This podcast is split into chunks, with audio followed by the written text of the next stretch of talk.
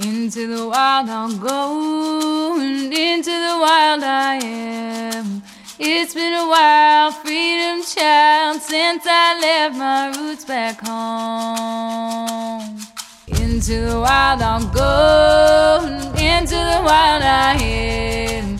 It's been a while, freedom child, since I left my roots back home. Welcome to the Free Birth Society podcast. This is a radical space for women who are ready to celebrate their autonomous choices in birth, motherhood, and beyond. Together, we'll learn about wild birth through personal narrative, we'll explore the politics of birth, and we'll analyze everything that relates to our lives as women from a feminist perspective. Here's your host, Emilee Saldaya. It's been a while, freedom.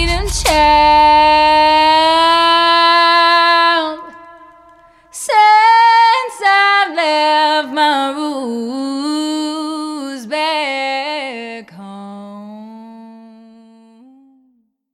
Hello, women. I've got Dr. Rebecca Cohen back on the show this week in celebration of our newest collaboration.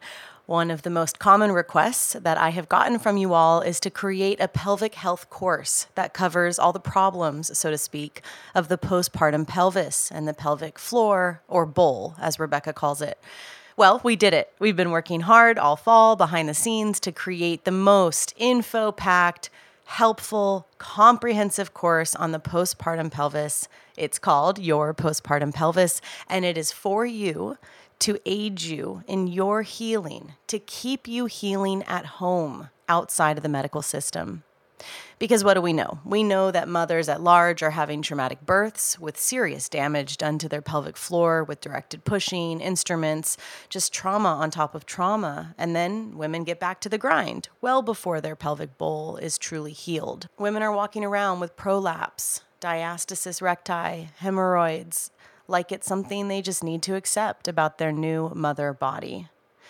Rebecca was this mother, mother of nine. Her body was wrecked again and again from having babies and getting back to work, running on concrete, having no idea how to deal with this enormous disembodiment she was experiencing.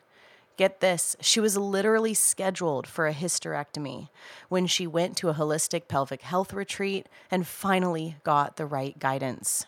I'm very happy to say Rebecca has kept her uterus and learned the techniques and care routines to heal her prolapse and her severe diastasis. So listen up. If you are peeing when you sneeze, healing from a tear, nervous to have sex because of the pain, avoiding the trampoline with your kids, watching your uterus fall out of your vaginal opening when you bear down to have a bowel movement, wondering how to self assess prolapse or diastasis, have hemorrhoids that won't go away, or just feel like something's not quite right down there. This episode and our newest course, Your Postpartum Pelvis, is crafted for you.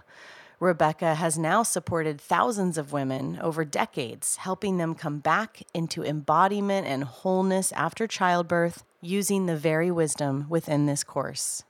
You deserve to feel whole again. And I am just so proud to finally have this kind of resource on the Free Birth Society platform. Go to freebirthsociety.com slash your postpartum pelvis and start healing today. All right, enjoy our conversation.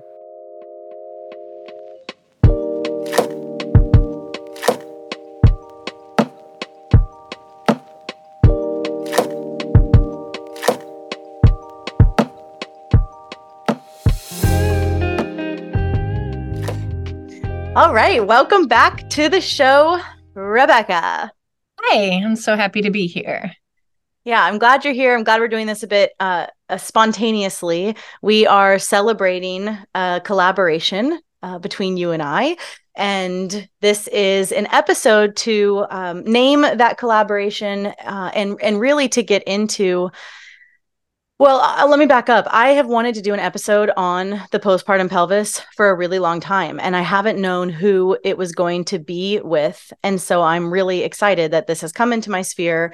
And for any of you who are new to Rebecca, she's been on the episode before, or sorry, she's been on the show before, and you can um, find that in the show notes. We'll be sure to link it. The last episode you joined us for was around your shift from being an OBGYN into um, moving into the holistic field after taking RBK. And so the previous episode was all about that journey. So it's really it's a it's a fan favorite. So go listen to that if you haven't.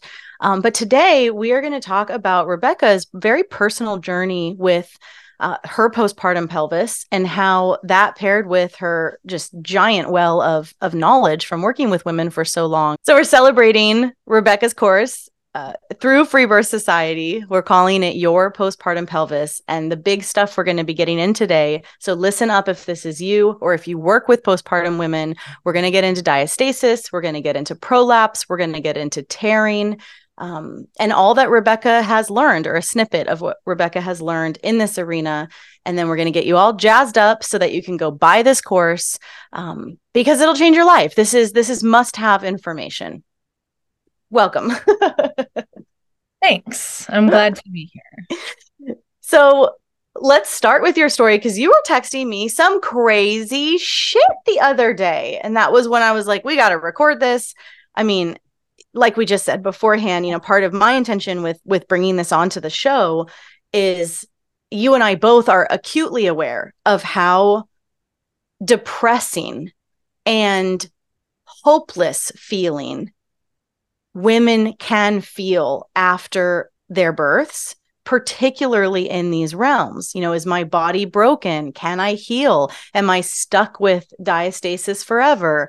Um, is this prolapse? What do i do? And so yeah this is such an important topic and and i'm just so glad to have you here. So why don't we start with your story of of some of what you were sharing with me privately?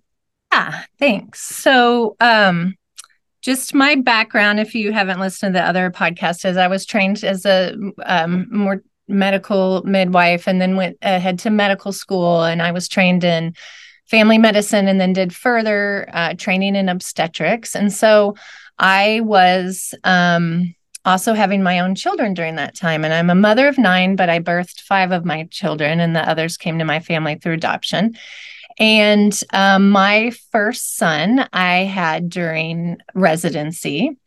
And at the time, and so I think the big thing is, and what I was telling Emilee is, is that for one thing, I had blocked out a lot of this, even though this was the beginning of my swing back to holistic care, was to begin to figure out how to take care of myself. But my first son I had during residency. And even though I was in family medicine residency at that time, as in taking care of the family. Mm-hmm. Um, that was back before now, actually, Congress put through residency hours, like that you can only work so many hours. But at that point in time, you there were no residency hour caps. So I went back four weeks to the day after having my son to these like 100 plus hour work weeks right no yeah. so I'm still a little bitter about it actually, because yeah. I realized at the time, like, how difficult that was. And I just couldn't believe I was getting the support, not getting the support from my residency program. It was awful. But, you know, he was my first one. It was a 40 hour labor. I, um, he was a big kid, like all of that. And I went back four weeks to the day, like back up on my feet, back up working 100 plus hour work weeks. So we used to do like 36 or it, he was between 34 and 36 on and then like 12 to 14 off and then 36 on 12 off like that and we would go through these rotations so I, I, the, everything like the diastasis and the split that I had, and um, you know, I, I tour with that one and mm-hmm. all of that. I'm moving right along. So my second one I had, following my training, I'd finished my residency, finished my post, um, my um, fellowship training, and she came super fast. She was a super fast um, labor at home, like under two hours, came out super fast And I had no clue how to take care of myself. And that felt great comparatively. I felt great. And I was a runner and I used to run on concrete. And within two weeks, I was out running. No. Concrete again to Stop like it. Yes. So the American College of Obstetrics and Gynecologists, or you know, the quote unquote expert, the College of Obstetrics and Gynecologists, The cult, the cult of obstetrics and gynecology. still to this day, if you look up, because I looked them up when I was re-recording this course, like, huh, what the guidelines say, they still say the same thing, which is what I was taught not only in my medical training, but in my midwifery training was if you feel good, then return. Like you can return. And it says, it, the quote says, if you had an uncomplicated pregnancy and normal spontaneous um, vaginal delivery, you can return to exercise soon after birth. That's what it mm-hmm. says. That's all it says. That's the whole guideline soon after birth. It says if you had a cesarean, ask your physician first, but that's like the sum total. And so I feel like I felt good and I was out running on concrete. So then now you go to my third pregnancy. So my third pregnancy, no surprise. And actually, I do want to say, after my second pregnancy, and I was having like all this lower back pain, and my yoga instructor said to me, and this is again within the first month of postpartum, because I'm already out attending yoga classes. She oh was Oh, like, God. maybe you need to take more rest. And I remember at the time, I was like, I mean, I listened to her, but I was also like, I don't, I was the quote unquote expert on, Yeah. you know, I was an OB, you know, and okay.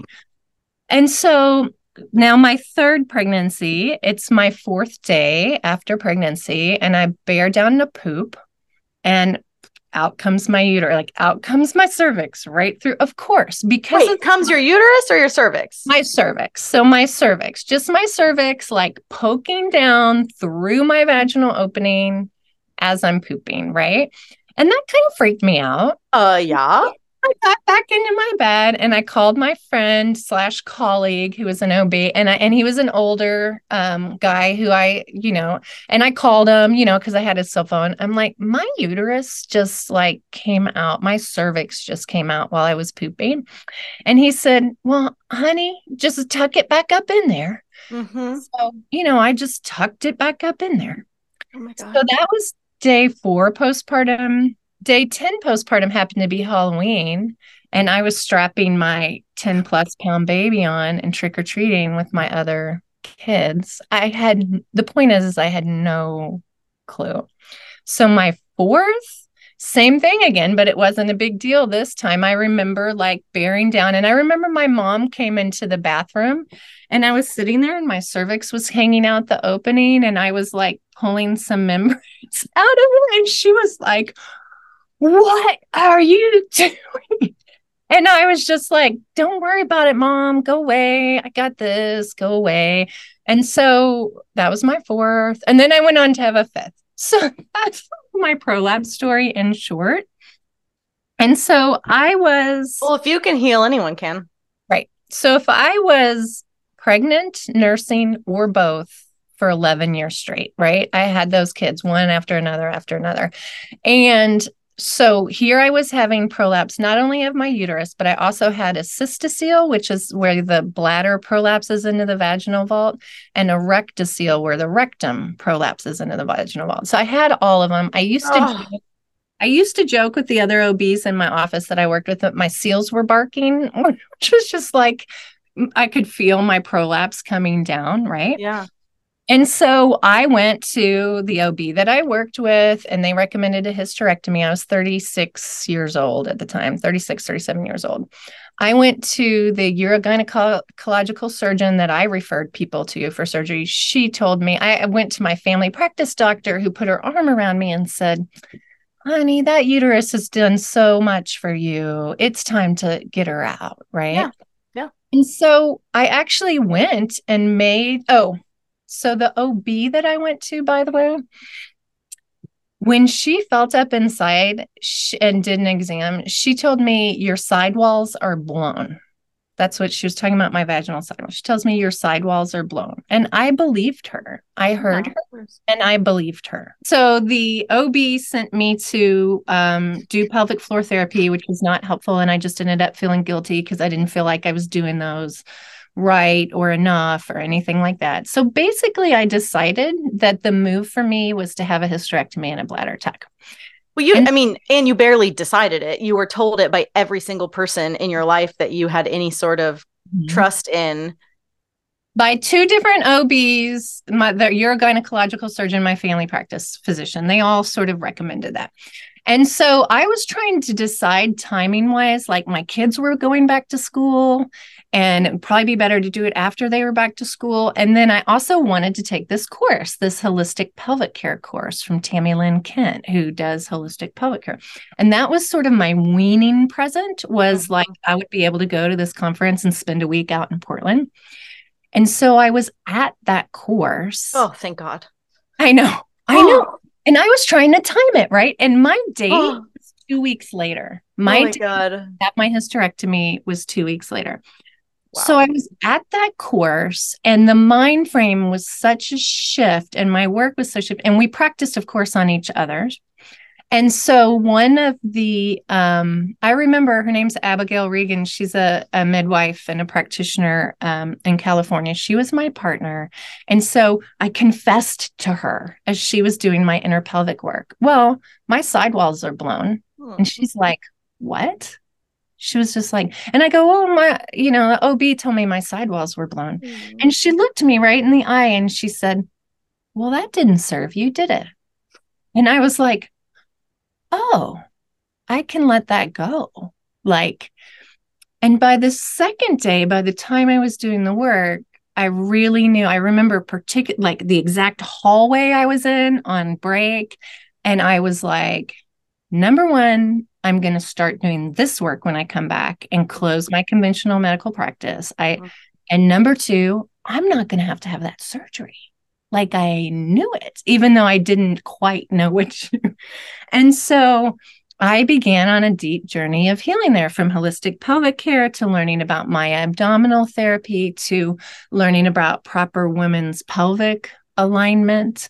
And it was so at the time I was wearing a pessary. Do you know what the pessary? Pessary is like a um, diaphragm on steroids, like a big donut kind of that you stick up to hold your uterine organs up. Oh. I was still, by the way, going to the gym, lifting weights, running on concrete. I would just like pop my pessary up there, right? And so I learned how to do appropriate exercise for the female body um, I also had a six finger diastasis at that time. So, like all of my wow. fingers plus one.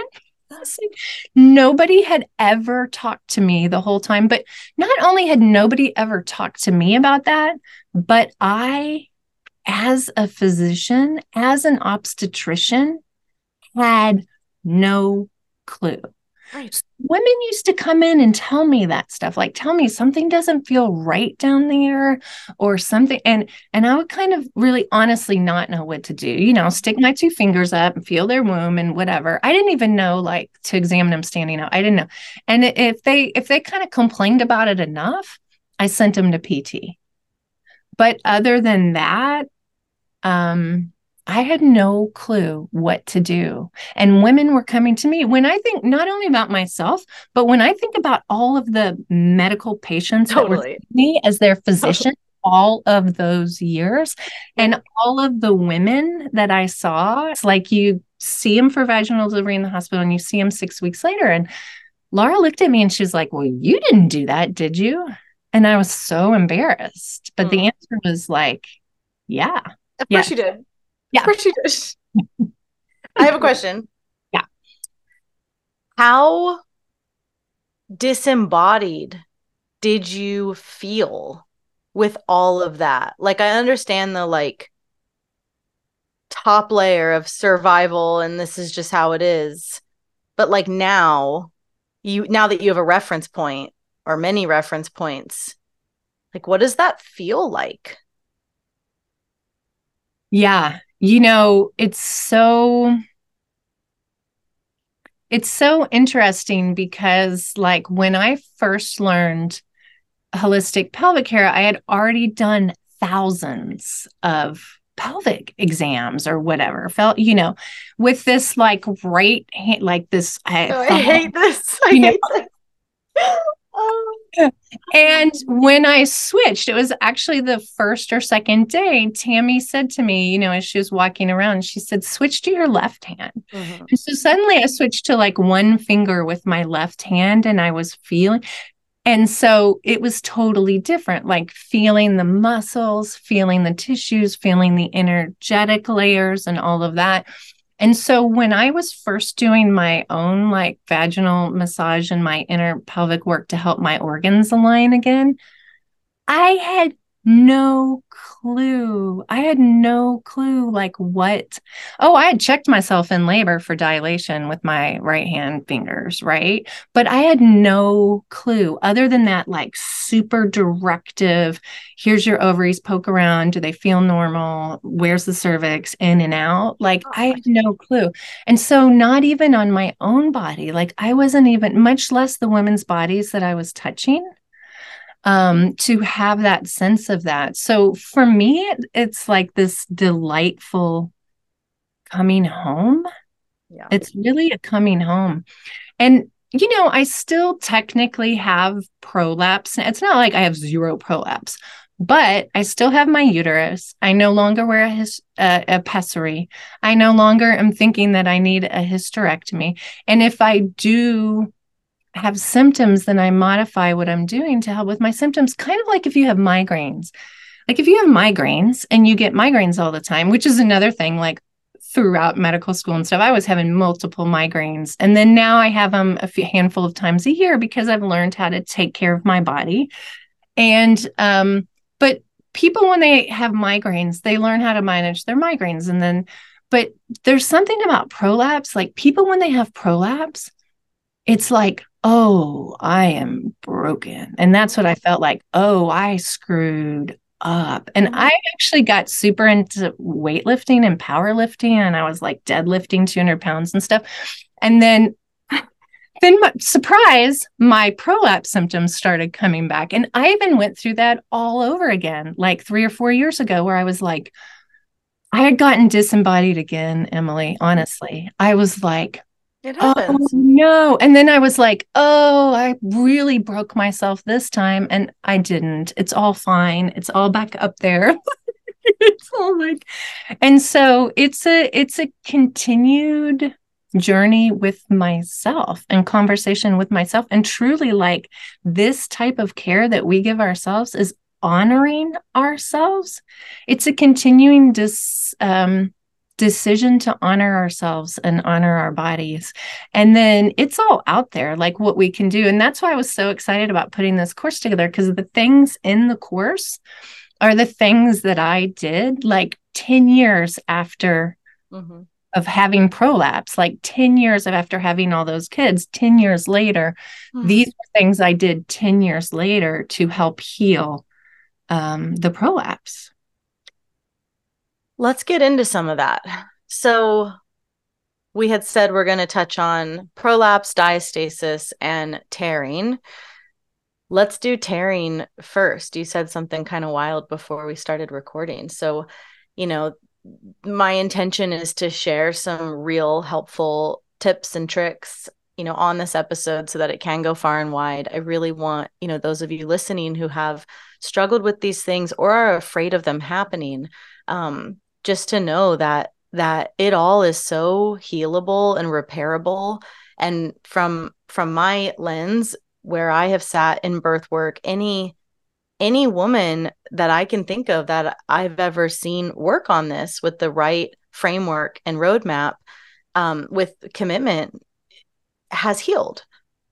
You know so you're not broken. It's not ruined.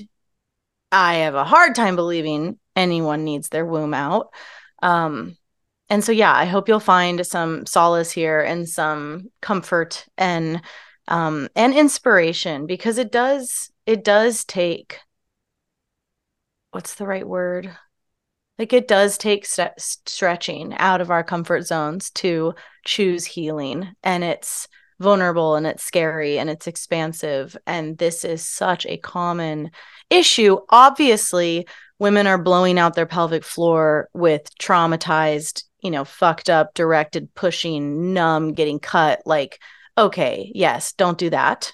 You know, if you're listening to this podcast, you already know, just don't go do that. Um, but you can totally have a sovereign birth and do all the the postpartum stuff that that you referenced. So, okay, so let's take it away. Let's start with tearing. Yeah. So tearing. So you know, you and I have talked about this a lot. The the sort of the really bad tears and i'm not willing to like never say never that that would never ever happen on a physiologic birth but you were like i haven't seen it. I haven't seen it yet like the really big bad ones and then the other uh, where you might need um you know some help to bring those tissues back together.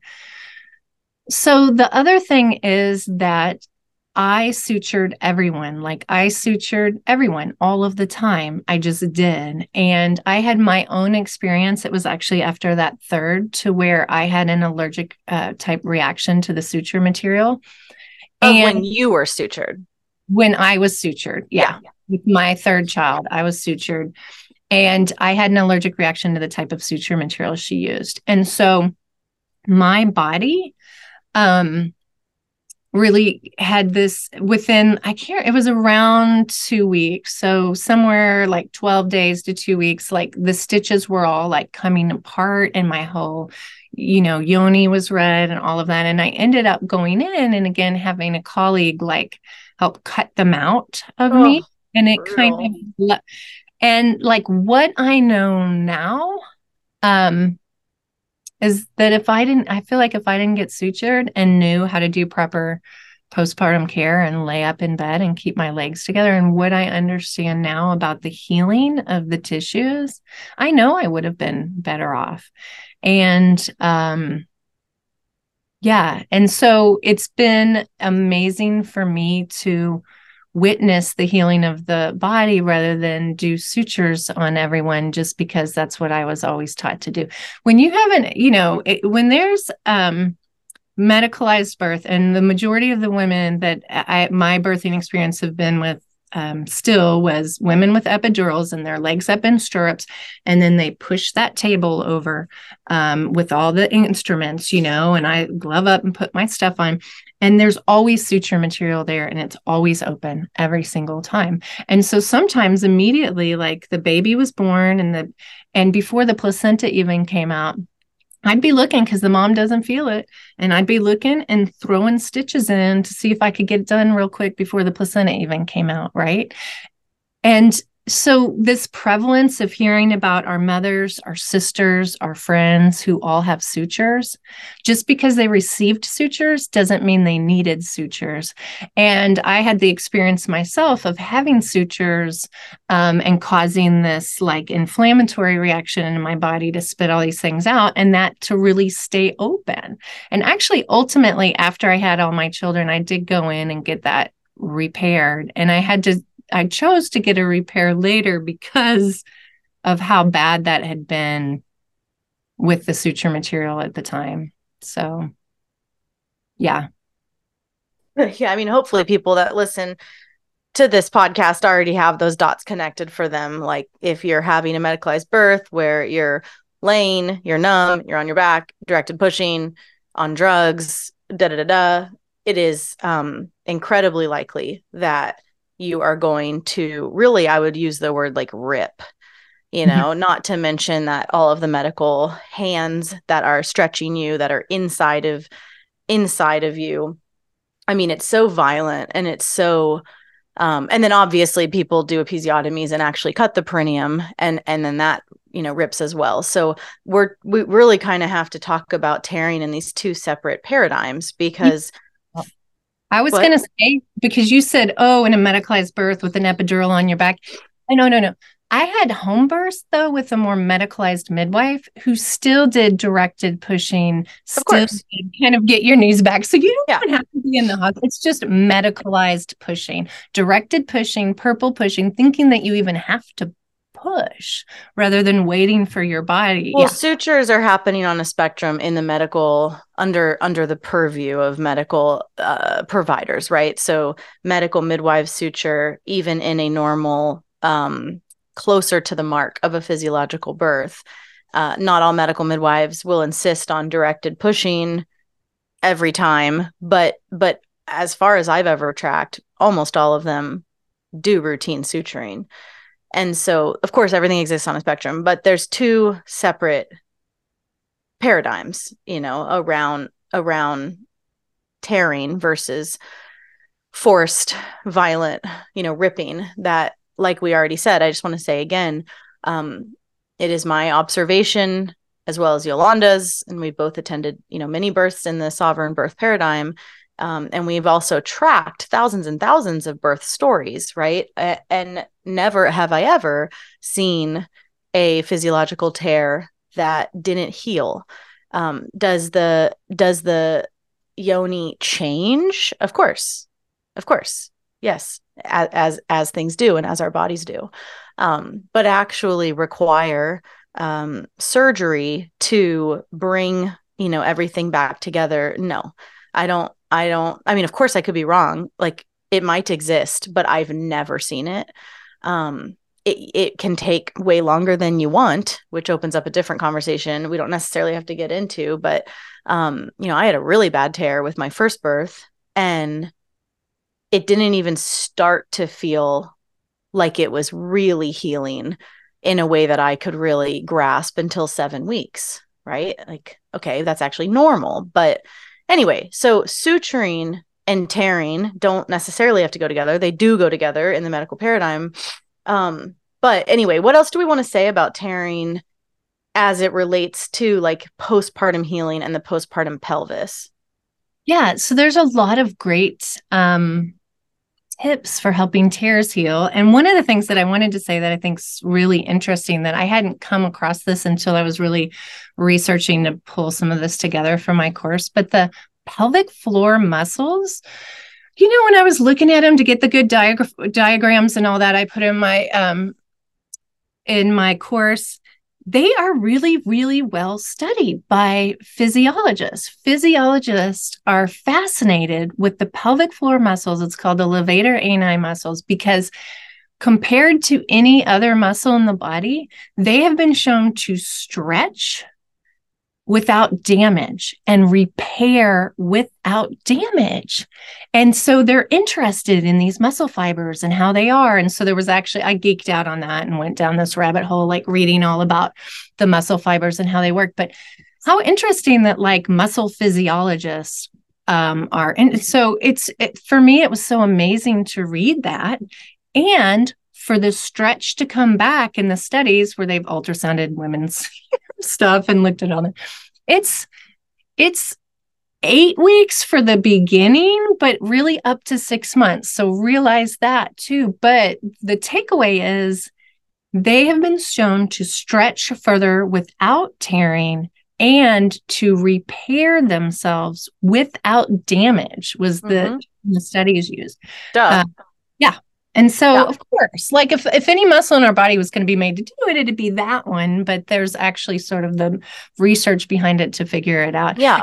Well, lot- there's also just logic. Like a deer, a deer's not going to walk around with some like giant irreparable tear. It just doesn't. It doesn't make sense. Yeah. Yeah. So, I mean, uh, the course that that you've put out will go into quite a bit of depth around tearing and if you find yourself with tearing in a physiological way what to do um anything else you want to drop about it before we shift to diastasis oh I, you know not without i go a lot into it in the course yeah. herbs and and and postures and ways to take care of the um body and all of that yeah yeah but i think at least for and the purpose everything. of yeah yeah. Of this episode i want to say physiological tearing is okay. Um, it's not anything to be afraid of. It's all designed to heal. It's quite um, it's actually quite an important part of the postpartum process i think to contend with the changing of of your yoni and and then experience the healing there's something in that for women who choose you know to heal and to not be sutured and to have physiological births i found a lot of um, surprising embodiment available for me in realizing I can heal and that I did heal and that I could even feel better on the other side than I did before. And it just is the total counter narrative to um, oh thank god you had a c-section thank god your your pussy didn't have to go through that like all this disgusting misogynistic um mistruths it's just not true yeah. yeah. And Emilee, what you just said about feeling better on the other side, I hear that in my practice mm-hmm. with women doing holistic pelvic care with women. Um, you don't hear about, you're exactly right. You don't hear about that as much, but I have heard many, many women.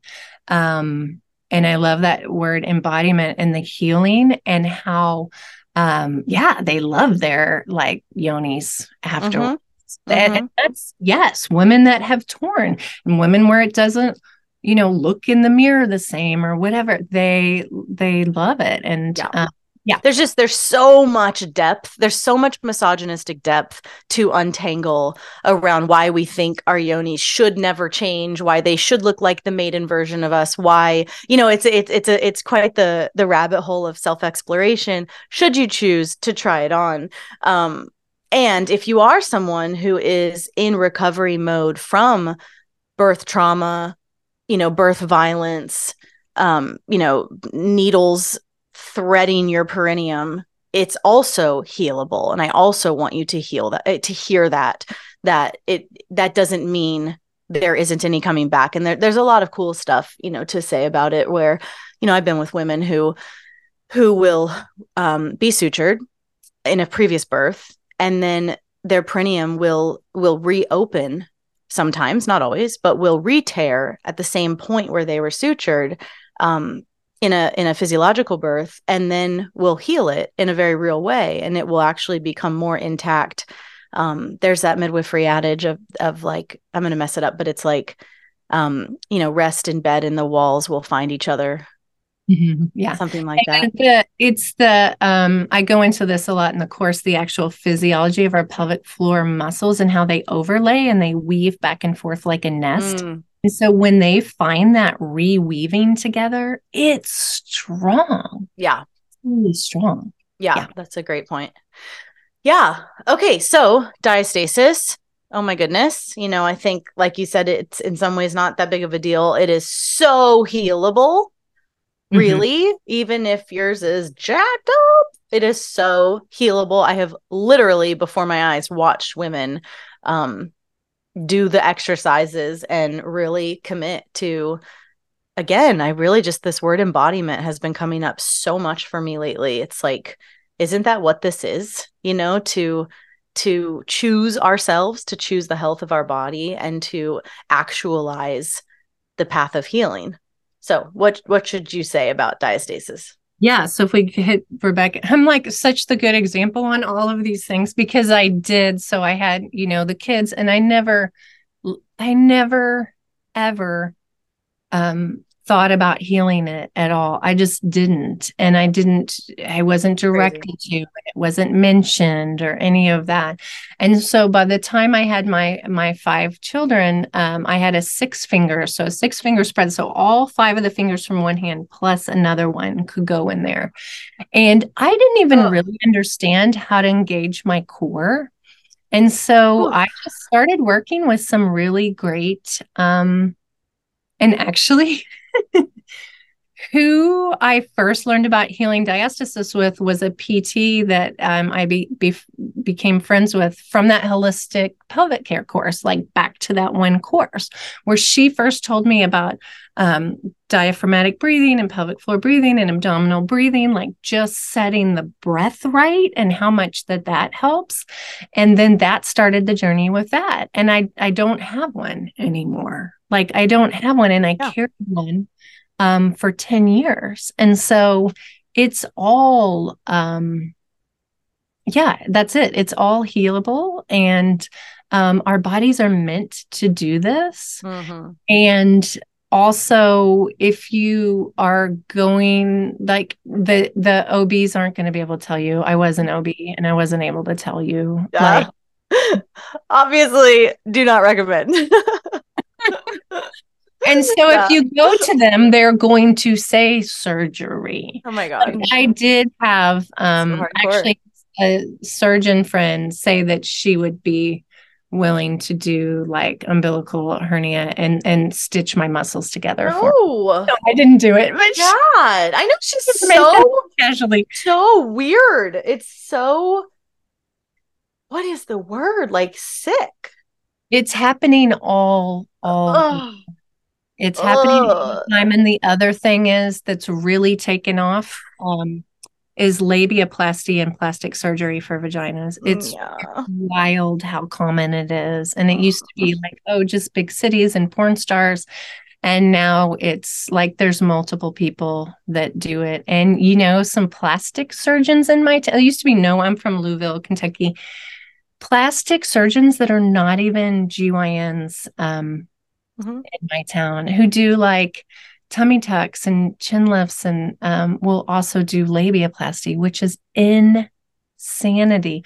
But when you asked me about my personal disconnect like the the disconnect in general like from women to be that disconnected to not even understand what real yonis look like. It's so sad. Yeah. Yeah it is it and is. just to hate yourself so much mm-hmm and yeah. to be so yeah i mean you can only be disembodied if you're gonna like augment yourself in that way for like the public approval or whatever but it's, it's so, so, sad broken. and it's it's sad it, it's feeling broken when you're not broken and um mm. yeah mm-hmm. oh yeah man and and also you know for women who haven't yet birthed uh, you can prevent diastasis quite easily. You know, there isn't none of this stuff is like a sentence. Like having a baby and and going through birth doesn't equal prolapse and diastasis and and all of this stuff. Um, you know, I've I've never had diastasis. I've I've had two babies, and you know, I know that I'm nourished. I know that I rest. I know that I'm not um, self sabotaging myself in early postpartum I also am obviously enormously privileged to allow to have like been able to create an environment in which I can be self-healing and self-protective. You know, it's been really my highest priority since I was uh, you know, in my 20s. So I've worked really hard to create uh postpartums where my body can heal you know and and i know that some women feel very victimized by their lives and that that's not on the table for them um and I would challenge that a little bit because you don't need to pick up your 40 pound toddler on day five. You don't need to. You don't need to move your mattress. you know, like the stories I hear. Oh, yeah. Like, come on, girl. Just yeah. just give yourself some some time to heal and know that you will. And and then we don't have to do all of this after the fact corrective. Um you know, and you, right. Yeah, right. So there is, there's so much preventative stuff with how you move during pregnancy. That would be a great another course about yeah, it. And then how um, to take care of yourself postpartum. But in my case, where I didn't do any of that and just yeah. like Oof. really sort of betraying my body insofar as that again and again Brutal. and again and getting the stuff in that became inflamed and made it all work like all of the things um, even with all of that, I am whole and healthy and yeah. yeah, fit at 50, you know. Yeah. You're not 50, are you? Yeah. Are you really? Love that. Um, yeah, Yolanda has dealt with prolapse with a number of her children, and it's gotten pretty dramatic, and she has healed it every time. And it's so cool. Mm-hmm. It's so mm-hmm. cool to see that. Um, so let's talk about prolapse. So, you know, first of all, if you're two weeks postpartum, please don't diagnose yourself with prolapse. No. My friend, my darling, just relax. It's okay. This is not for you. This is for um, someone much, much, much more postpartum. There or further into their postpartum window. I mean, um, because we see that, right? We see it in the Right. membership. Oh, totally. I've had see it. people drive into my office and, you know, carry in their newborns in the car seat Yeah. when they need to be in bed, say, worried about having prolapse. And those muscles are meant to stretch and open, and that opening stays open so that the uterus can shrink and move back Right. up. And if you start like, yeah, So our point is that yeah, actually there is there is some physiological prolapse in the beginning. It's okay. Get back in bed. Do not do not get in the car and go see somebody. That's that's the opposite. It's really I mean do whatever you want ultimately and just calm down. And we're really talking when we talk about prolapse, we're talking about um like you know, a really chronic issue that that did not do the physiological healing process that you are designed to do. So Mhm. what do you have to say about it? Um, I have to say that the two things that help the most are probably surprising to many, but it's posture and breath and how you br- breathe. And um, that's super foundational. And both of those I talk about a lot in the course because you can start to work on the gentle breath and the, the entrainment of your breath while you're laying in bed properly Mhm. ideally resting. Um, so those were the two things that were for me kind of the hardest What's to the breath? Can you explain it? Let's do it. yeah, it's well, it's dia it's like diaphragmatic breathing, it's called. So that um most of the time when we're breathing, we're only breathing up here on the Mhm. top part. And so if we actually breathe to where we're expanding the lower part, you know, our diaphragm naturally drops down and our pelvic floor diaphragm drops down in the same. And then when we exhale, then our diaphragm comes up and our pelvic floor comes up. And so there's many reasons for this, but many women will actually try to pull in their pelvic Mhm. floor on an inhale Mhm. instead. And if you're that? just sitting there at night, you're doing it. When you're breathing at night, it's happening. So your body knows how to do it, but it's just working with um, working with that. So I have a lot of diagrams and practice and all of that. Um, and then um, then of course there's pelvic floor exercises that you can learn how to do. They don't need to be done out of the out of the beginning. And sometimes if you're doing them in the beginning, you can make that worse. You Mhm. can make your prolapse worse by trying to do um, pelvic floor contractions, aka Kegels, but I hate Kegel because that's named after Dr. Kegel and that's stupid. So we're just going to call them pelvic floor contractions. If you're trying to do them too early, it can actually make it worse or out of balance or not doing them correctly. Well, and everyone can bring it up, but like we can't like drop it down. Yeah. Right. Oh, the sneeze pee. So, so that's a form like that's an that's a symptom of prolapse, right? It's sometimes, sometimes yes, and sometimes that can be a symptom of muscle weakness Okay. or muscle tightness. So that's the Right. tricky thing about the pelvic floor. Yeah. And prolapse, the incontinence, and I discuss all of that in the course. I discuss urinary incontinence. I also discuss fecal incontinence and like, Mhm. Oh you know, God. not being able to hold your gas. And that shocks a lot of people. That is also normal postpartum sometimes for some women, especially women that have had like precipitous, super fast births Mhm. And they it gets scary because nobody talks about it and if you Mm. rest it will heal you know that heals um but yeah so i talk about all of those things but the tricky part is is that sometimes it has to do with the pelvic floor being so tense this is my pelvic floor and it's up like this and i go to sneeze it can't move Mhm. to do Mhm. it and then sometimes it's like it's so weak it also can't go up to do it so yeah.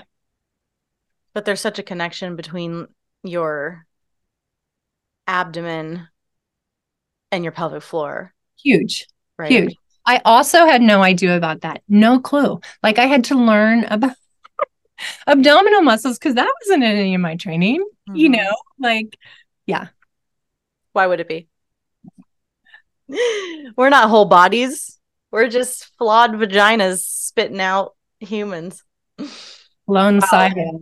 What a curve. What a learning curve you've been on.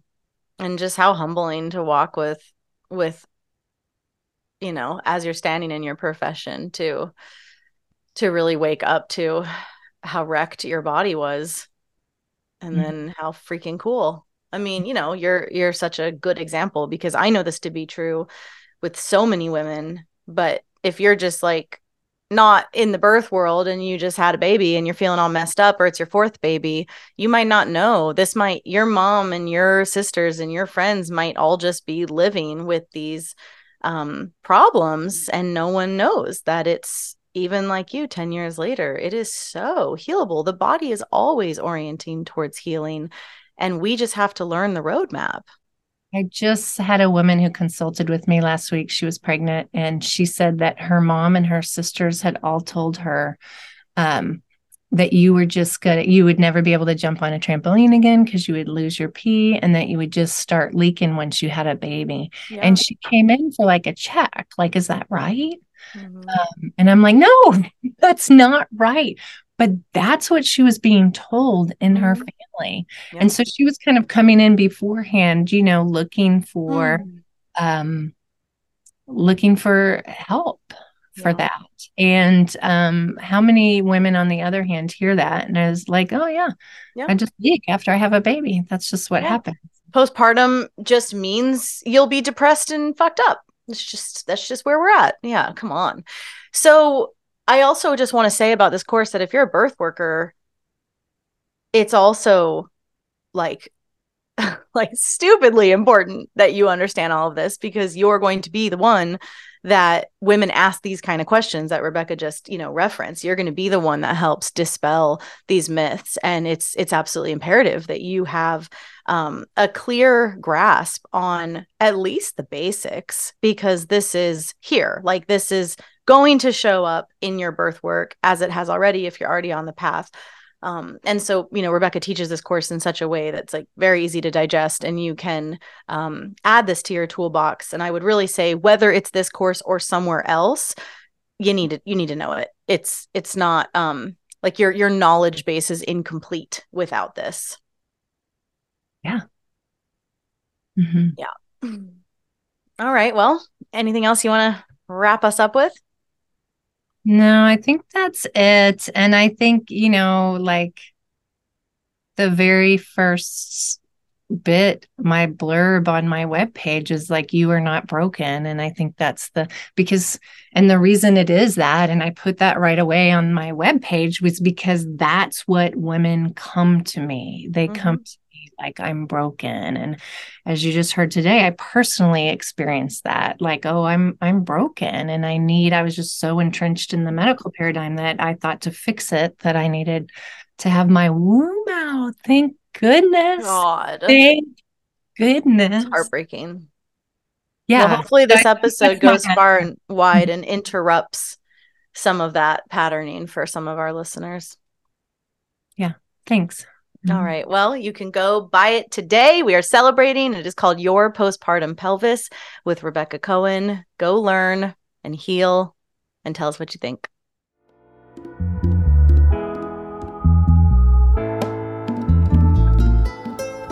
I hope you enjoyed the show today. You can support this podcast by donating to it on freebirthsociety.com and leaving an awesome review on whatever platform you listen on.